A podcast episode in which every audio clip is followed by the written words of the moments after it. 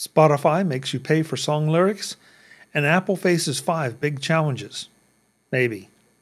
This is Mac Voices. Today's edition of Mac Voices is supported by the Mac Voices Dispatch, our weekly newsletter that keeps you up with everything Mac Voices is doing. From our published episodes to Chuck's other appearances to special events and more, subscribe at macvoices.com slash newsletter and stay fully informed so you don't miss a thing. Welcome to Mac Voices. This is the talk of the Apple community, and I'm Chuck Joiner. The Mac Voices Live panel takes a look at Spotify's most recent money making move, putting lyrics behind their paywall. Then we take a look at Apple's five biggest challenges. But are they really five big challenges? Let's go back and let the panel do the talking. The chat room is quiet tonight. So, folks, if you're in there and you have th- thoughts, um, we'd love to hear them. Uh, the next thing on my agenda, this this is not. I want to be very clear here. I'm not picking on anybody, Spotify, um, but I thought this was an interesting twist that they apparently are taking the lyrics out of the free oh. feeds or the free options and putting it behind you know their their paid accounts. And you know initially it's like okay well you're why would you do this? Because i can do just a quick google search on the web and find the lyrics for pretty much anything. But it's not going to be integrated into the product in the same way like it is in apple music. And now it won't be in spotify does this seem like a, a good move? And does this make any difference to anyone? I i completely understand it. Um, for one every time someone views those lyrics uh, they do have to to uh, pay either bmi or ascap since really? those just for the yeah, lyrics? Just for the lyrics since they are copyrighted material So if I look them up on lyricsareus.com, that's a made up one, folks. But if yeah. I, if if I go, are they are they having to do the same thing? In mo- most likely, if they're still around, yes. Uh, the unions had gone pretty hardcore into sites that were reprinting the lyrics without permission. Hmm.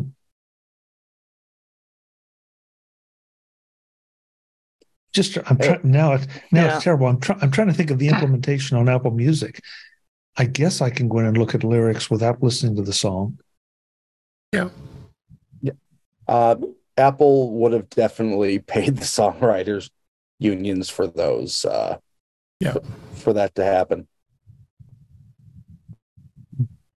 When I was reading the story, I, I didn't. I thought it was probably a good move actually by Spotify because you know yeah, they, they haven't been making a lot of money and they have so many mm-hmm. free users that are listening, I'm assuming with ads. Uh, Apple Music doesn't have a free tier, you know, it's it's always paid. Um, the article did mention that if you had like a I'm guessing like the you know week free trial, that type of thing, that um, even that didn't have the lyrics though, and that kind of surprised me because on Apple Music, you know, you kind of get everything when you get the free trial where I where, where I wanted to take this conversation though is so this is a way of adding value to the premium version mm-hmm. by taking away from the free version as opposed to giving you something extra for the paid version. I wouldn't necessarily say give you something, but maybe differentiate the two yeah. products. Yeah. I mean, they devalued their own brand right off the bat. What, thank you, Ben. That's the word I'm looking for. Devalued. They devalued mm-hmm. the free version a little bit, and and you can get it back. I mean, it's not like they mm-hmm. eliminated it. You can get it back if you pay for it. But I just thought that's an interesting approach. That you know you're starting to slice it that thin. That this is the way of differentiating your paid product. That you're going to mm-hmm. you're going to move a feature to that Now I know Well- bef- before hey, Jim, do, uh, let me do this and then you. And I know somebody's going to throw it at us, throw it at me. That well, Apple doesn't do a free tier anymore, or Apple does never had a free tier, or Apple's no- longer doing the lengthy free trials. And, and you're right, but those were trials, and so I see it as a little different. Jim, I was going to say, as Ben was saying, that they got to pay. You know, they're not making money, so probably a cost cutting move. Like, why should we be spending money for on these customers that aren't giving us any money? Yeah. Of course, they are spending money anyway on them, but I guess there's ads in the free tier. I never use Spotify, so they are making neither. some money, right? There's ads. Is that right? I think they have a tier that's free with ads. Yeah. Mhm. So I guess they're making they are making money, but you know, I don't know. Yeah, but when you when the the free version is too good, nobody's going to pay for the premium version. And you know, I know my brother's a musician. He hates Spotify. I mean, really hates them. hmm So, um, Brian. Uh, um, oh, sorry, Jim. Go. I gonna say the amount of money that he gets as an artist from Spotify is like almost like one one hundredth of what he gets from Apple Music from per play. Brian, you br- just brought up uh, an Amazon development. Yeah, this was, I thought it was maybe like six months ago, but I think it was a little longer. Uh, I think the article's from November of 2022 when Amazon made changes to their streaming music as well. Um, they they had a they have a I think a, a few different tiers. One I think is completely free. Uh, one with ads. One is uh, included when you have uh, Prime, and then there's a, a higher tier from that. And the the tier that included um, Prime, you were previously it, it was less songs. I think it was, if I'm not mistaken, I think it was two million instead of hundred million. But you were able to select of those two million specific songs that you wanted to hear. Um, then they changed it in November of 22. Uh, they increased it to 98 million songs. I think they had, but um, I guess you can no longer choose what song. Maybe you can start with one and then it picks something similar to it afterwards. That type of thing um, if I remember correctly. Um, so, so it seems like you know it. You know, it looks like you know Spotify followed devaluing their product. Amazon kind of did earlier. Uh, in a way, maybe it's kind of like inflation, you know, or or shrinkflation. You know, you go to the store, you're not paying any extra for the products, but instead of it being a 16 ounce box of snacks, it's a 14 ounce box of snacks for the same price as 16 ounces. So it's kind of like that same idea, I guess. Yeah. Good point. I, my experience with Amazon, the Amazon Prime tier, was always interesting because I tried it for a little while. Well, I have Prime, so sure, I'll Mhm. take a shot at it. Mhm. And the experience was I'd ask it to play an artist. It, it would not let me pick a song, but it would let me pick an artist. And it was undoubtedly the artist, but the track was so deep that half the time I could never find it in anywhere else. I don't know where they were pulling this stuff from. And and some of it wasn't bad by any means. It's just like, okay, you know, you're playing this track by I'm I'm I'm not even going to say because I don't remember the artist, but it happened a number of times where it's like, wow, I've never heard this, and I'm a fan of this artist. I think I own all their music, and or or have you know, subscribed to it in on in Apple Music, and here's something that I've never heard before. So, I- but then you couldn't find the things that you wanted to hear from that Mhm. artist either. I, I found Amazon, yeah, unless you pay for the Amazon Unlimited Music Unlimited service as the extra, their their catalog is very limited. There's not, I mean, yeah, you you you say any particular artist, and I've tried it many times, and I was like, okay, this isn't working, and I've got YouTube Music as well as Apple Music, and yeah, I mean, obviously, because I'm a paid customer for both of those services, there's going to be a drastic difference. I, I just never thought that Amazon has done a great job with music, in my opinion. Um, Yeah. from from that from that end. Yeah, you say you want Motley Crue, you're going to get the stuff of Corabi. Yeah, I like the stuff with Corabi. It, it's good, but I mean, most people are expecting Vince Neil when they hear the name Motley Crue. That's true. That's true. The fact that Corabi did three albums and you still expect to hear Vince Neil is interesting. Sorry, little little rock and roll discussion there. um, so the this the, the big story of the evening I'm I'm taking from Ken Ray called, called this one to my attention on uh, Mac OS Ken today, um, and he he provided his input. This is, these are five top risks to Apple stock ahead of the September iPhone 15 event, according to Goldman Sachs. And I really want this this crew's opinions because I felt like most of these were there might have been one, maybe two that are Apple specific, but the rest just mm-hmm. seems like this could be said about any yeah. anything mm-hmm. going into the fall and into the economic times that we seem to be steering through right now. Yeah, yeah. yeah number three, number three is particularly interesting when they're also talking about uh, Apple leap for, leaping ahead of Samsung to be the number one device maker. Yeah, that's worldwide. Mm-hmm. Yeah, and that's that one is enti- number three is titled "Intensifying Competition." Yeah. So, is it? I mean, is the competition any more intense now, all of a sudden, than anywhere else, or is it because that Apple has had that success that the competition is seen as intensifying? I don't know. It just it just seems like a copy and paste list. Yeah, it does. Yeah, yeah. I was well, number four, the regulatory risks. I, I, think that's a fair one, given everything that we've talked about here that's mm-hmm. going on in the, in the EU, um, and also you know some of the things even here in the U.S. that Apple's fighting the battles over the App Store exclusivity and all. Mm-hmm. I think that's a very fair one. I'm not sure it's new, and I'm not mm-hmm. sure it mm-hmm. has anything to do with with the iPhone 15, but I think that's a very fair concern. Absolutely. But all of this is like to you know, well, Apple might make a trillion dollars, or they might make 1.1 trillion dollars. Yeah, bottom line, they're going to make a trillion dollars. Um, this number two is supply chain disruption, and again, that seems like that could be. You know, maybe technically, Apple as a technology company might be a little mm-hmm. more subject to it than if you were making shoes maybe not. I don't know. I don't pay that much attention to shoe mm-hmm. manufacturing, but that actually you know, seems like it's copy. That that point seems like it's copy and pasted from a year ago. Yeah.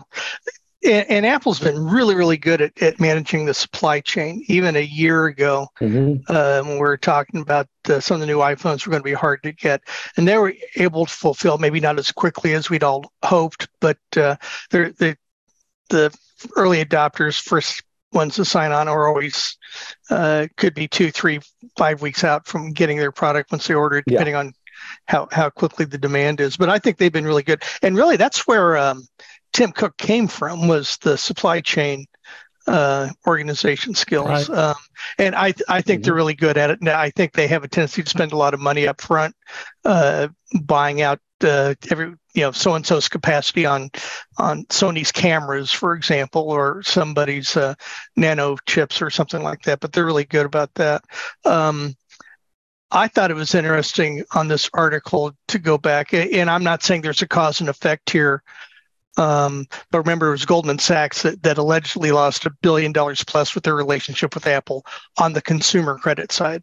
Um, so I, I, I, think there's some some corporate angst here to a certain extent. I'm not saying it, it's dramatic. I'm not saying that it's this is a a, a kill piece or anything like that. Don't get mm-hmm. me wrong, but but there, there is a uh, um, some could say, well, there's two different divisions. It's like Samsung uh, that, that they hate Apple's iPhone and they supply parts to Apple's iPhone at the same time. So there, there's multiple divisions here, but mm-hmm. uh, I, I, thought it was interesting that uh, the supply chain, I think they're good at managing it. Uh, everyone's, it is uh, uh, um, a level playing field sometimes, but I think they get on top of it as quickly as they can. You know, Well- I oh, go ahead. I was going to say the art, the headline, at least on on this Business Insider, I don't know what Goldman Sachs, but the headline is risk is not risks to Apple, it's risk to Apple stock. And you know, yeah, I mean, Mhm. newsflash, Apple stock might not go up, up, up, up, and never down. Yeah. you know, that that's that's true. But And they it's still have a already, tar- It's Mhm. already really, really high. Um, you know, so it, it you know, it's not going to always go up. So and Goldman still has a buy rating on it. They have a target on it, two dollars or two hundred and twenty-two dollars a share. Mhm. Yeah, they yeah. I'm not worried about Apple going broke this month.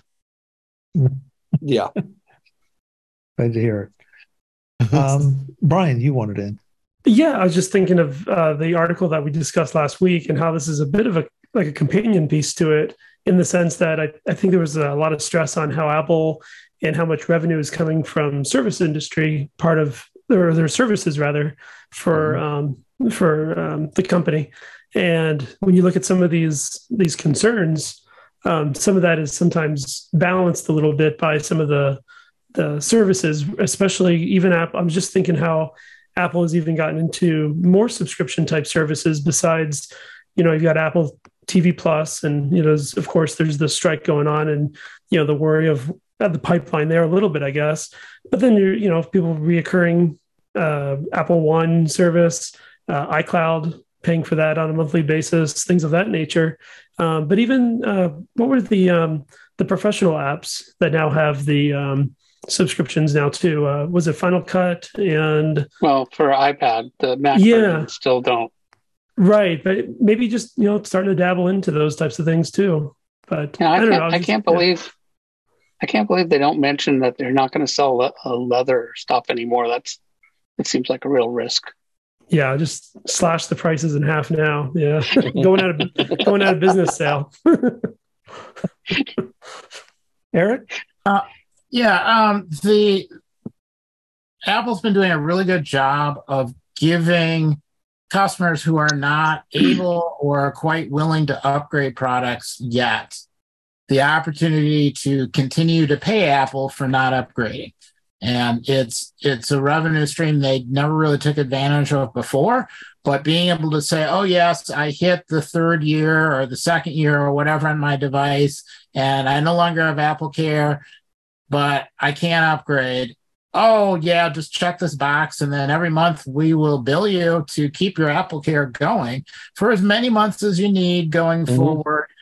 And, you know, at the end of it, then they turn around and buy a new product, take their other products and give it or sell it or trade it in. And then Apple can turn that around, sell that product. They've got new Apple Care. They, but the revenue stream just keeps going on a subscription basis, whether they pay for it all up front and then add at the end, whether they switch it to a month by month kind of thing. Uh, it just, it's, it's been a whole lot smoother. And I, I, uh, you know, it, it means that every customer they have, they can continue to have something coming in, uh, no matter what their current financial situation is. Mhm. Um, Yeah. and, and that, that's just been a really brilliant move on Apple's part. Yeah. I mean, if there's any risks, especially towards sales, it's that um, with uh, phones as old as the 12, the iPhone 12 being still incredibly relevant, we're nobody's entirely sure of what the upgrade cycle is right now. And nobody's going to know what the upgrade cycle is. Even uh, right now, I, at least for me, obviously the features are a question. The, the cost is a question. Mhm. Exactly which models are going to be at what price points is a question. But uh, th- until you know some of those things and then and then start factoring in the economic conditions, I, I, I seriously doubt there's anybody out there that has an iPhone that's going to say, you know what, I really don't want a new one. It's going to be, can I afford it? Does it make financial sense? Does it make feature sense? So I, I always think that the the whole upgrade cycle thing is is kind of bogus because I, I don't know how you how you evaluate what percentage of the market says I can't wait for that new periscope lens. or I can't wait to have that the the OLED screen Mhm. or you know whatever the next improvement's going to be.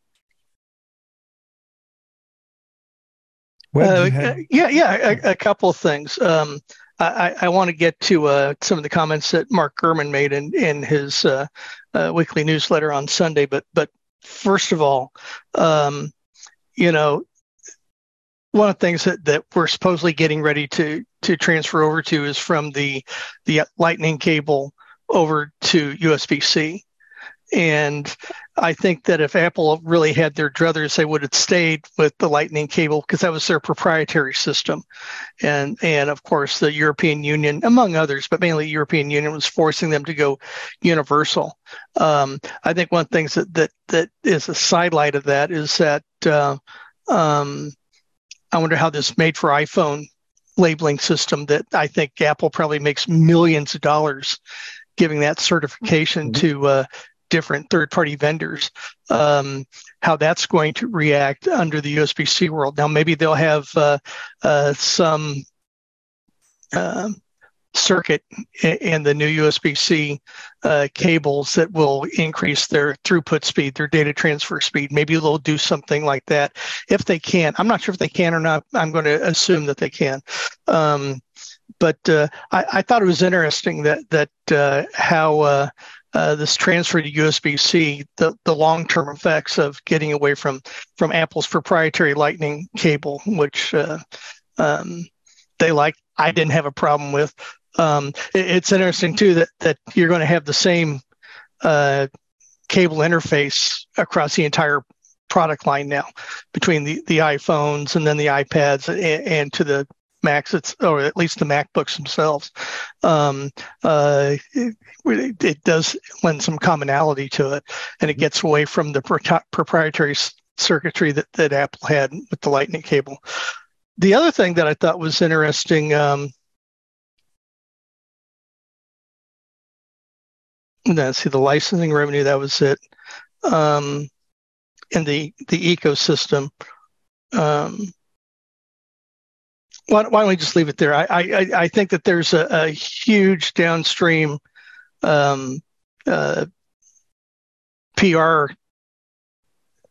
I don't want to call it a hit, but there's some public relations uh, uh, issue that they're going to have to face, and I don't mean this year. I don't mean next year, but maybe further on down the line. Uh, I think when, when we first started talking about uh, going to Lightning, I think it was Jim Rea who talked about what if there's somebody that comes out with a, a better technology um, on data transfer or connectivity of some kind, and we're, we're we're stuck with staying with USB C, and that was the problem with the the EU and the regulatory environment.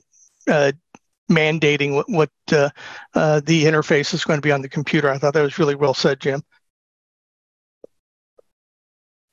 your your point about the the the uh, MFi certification or the excuse me the Apple certification for the cables is interesting, Web, because we've had discussions here about what a mess USB C cables and Thunderbolt cables are, Yeah.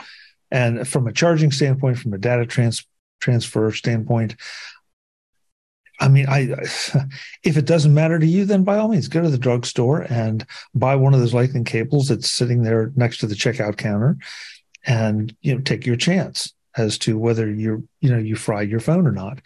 But if you want top performing charging top performing data transfer and all of that then maybe there is still room for a certified cable that comes from apple. Just like there's uh, th- there are certain cable manufacturers out there. Right now owc jumps to mind that you know yes it's more expensive but you are guaranteed to have full charge capability full throughput cap- capability and so in some ways it's just easier to spend those few extra dollars and say now i know my cable is a safe and b performing at at the best level it can Yeah. so And there's also non MFI lightning cables out there.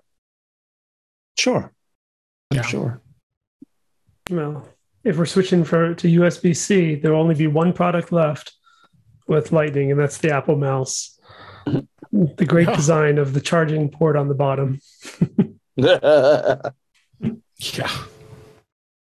you know, well, so so do, will we see a new mouse at uh, next week if Yeah, if this if this all happens? I don't know. Isn't Well- there a pencil that uses light, lightning, The Yeah, first the- the generation first- pencil, yeah. First gen. Yeah, the which first they gen, still but- sell? Right, because doesn't that connect with the uh, the basic iPad? Is it they they use uh, pencil one Mhm. instead of pencil two? Yeah, Oh Right. yeah, that's right. yeah, The ninth gen iPad, which is still being sold. yeah. Web, I wanted to, to spe- especially though ask you to comment on number five on the list, the capital allocation, because this seemed. I, I, I don't know what to make of this. I mean, I've never heard of any restrictions on share repurchases. And as Mark Fuccio has pointed out here, share repurchases are hardly ever discussed on the earnings call or after the earnings call, excuse me, after the earnings call because they're just not sexy. And so, you know, they just happen and that's it. Eh, But any thoughts on, on number five and everything there that is they, they, the, the dark clouds are trying to uh, to put on capital allocation? You know they excuse me they made the the comment here the last sentence of the first uh, paragraph uh, has a history of apple repurchases which could prove to be dilutive or come under deeper regulatory scrutiny. Um, normally stock repurchases uh, tend to be accretive and not not dilutive. Um, uh, you, you're- you're lowering the base and that means a, a greater per share value. Um, so that's um, uh, the I, I didn't quite agree with that. The regulatory scrutiny, um, yeah, some Apple could want to go out and buy someone, and the Federal Trade Commission says no, that's uh, you're restricting trade. Um, that that could always happen. Um, look at Microsoft and uh, uh, the the game company and, and and trying to get that through in the Great Britain right now is an example of that. Um, Let's see, despite the risks, Ning pointed out that Apple's strong brand loyalty, evidenced by its massive installed base of more than 1 billion iPhone users, should help power continued revenue growth. Think about this for a second. So there, there, it, give me this. There's a billion iPhone users out there. And we're going to go to a new iPhone upgrade cycle. What do we consider successful? If they have a 10% upgrade uh, audience. That's a what a million phones. That's not bad. I don't think Apple's looking for all billion people to upgrade all at once. I don't Mhm. think they can handle it. But uh, uh, I, I think that there's a cycle to it. Um, there there are certain people like me and, and uh, two of you that are on here that I know of. They're on the the upgrade program, so we'll probably get a, order a new iPhone next week anyway. Um, uh, but uh, um, what, how do we measure success? How do we measure if the iPhone 15 is a success or not? Because a lot of people are saying that you know they're they're losing revenue and they're losing their audience and so on and so forth. What what's the measure of success? And I, I'm not sure what that is. I think if they sell a million or two million iPhones uh, in the first uh, two quarters of their fiscal year, I would say that's not a failure. Okay. Uh, but if they don't sell all billion, does that mean that they failed? I, I think that's a little little much of a stretch. I, I, I think Apple's probably has a plan. They have their own definition what success is going to be. I think Mm-hmm. I think they will succeed. Uh, I think they'll be very happy with with however many iPhone 15s that they sell. Yeah, but honestly, most earnings calls and analysts and stock prices aren't based, well, or should I say just the stock prices aren't based on Apple's metrics. It's basically based on what the analysts think they should get. And it's And how- also based strictly on GAAP accounting too. So Yeah. And and how do you know what Apple should get with the current economic conditions that we have and all of the uncertainty surrounding pretty much everything? And You know- that's the problem. It's all highly subjective. The Mac Voices Live panel is back next time to finish up our conversation about the challenges facing Apple. Then we turn our attention to Threads and whether it is thriving or not, and how you define the minimum viable product and whether Threads launch met that definition. That and more all next time on Mac Voices. I'm Chuck Joiner. I'll see you then. Thanks for watching. Visit MacVoices.com for show notes and to connect with Chuck on social media. Get involved in our Facebook group or like our Facebook page, and get more out of your Apple tech with Mac Voices Magazine, free on Flipboard and on the web. And if you find value in it all, consider supporting us through either our Patreon campaign at patreon.com slash macvoices or by making a one-time donation via the PayPal link on our front page and in the show notes of each episode. You will join these fine people who help bring you Mac Voices.